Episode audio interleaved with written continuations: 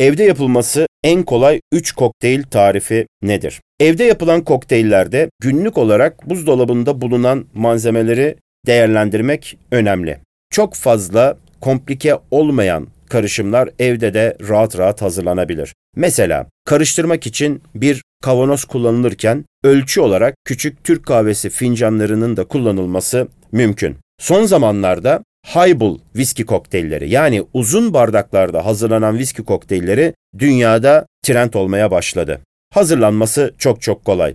Bir tane uzun bardağın içine önce bir ölçü viski koyabilirsiniz. Genelde bir ölçü deyince 50 ya da 60 mililitreyi düşünmek ya da bir Türk kahvesi fincanını düşünmek mümkün. Onun üzerine meyve suyu eklemek mümkün.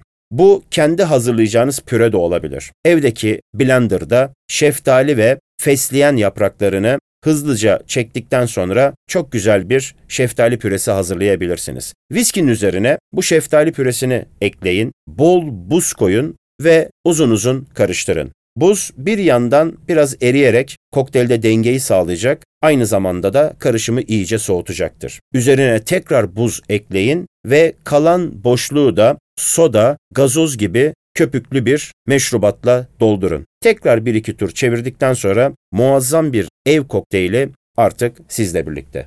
Bunun yanında viski ekşiyle de çok iyi uyum sağlayabilir.